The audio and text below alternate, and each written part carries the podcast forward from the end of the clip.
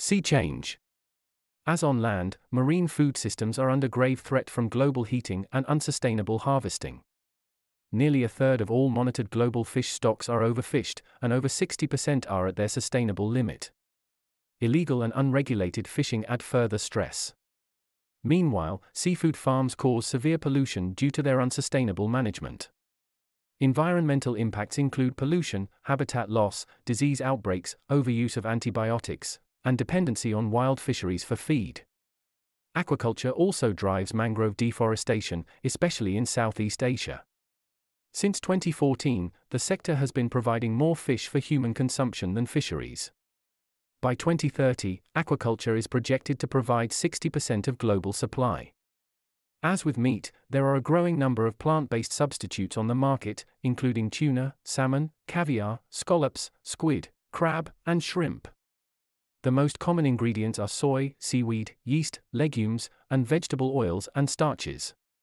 Compared with meats, the variety of seafood is greater, the tastes and textures trickier to replicate, and the pace of innovation has been slower.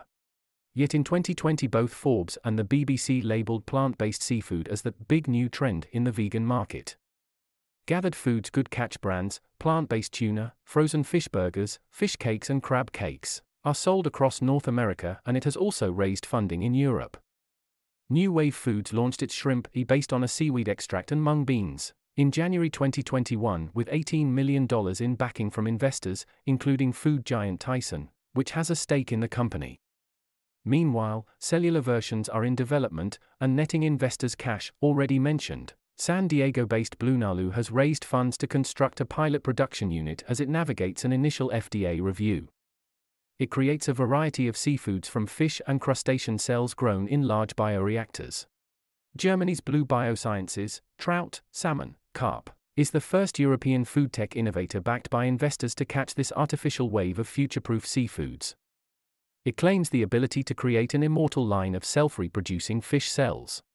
Avant, the first cultivated fish company in Asia, and China's cultured meat pioneer, plans an R&D center and pilot manufacturing plant supported by the Singapore Economic Development Board.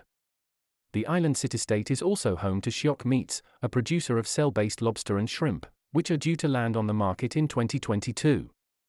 Given the buoyant demand for seafood worldwide and the unsustainable state of fishing and fish farming, the food revolution needs this sector to scale.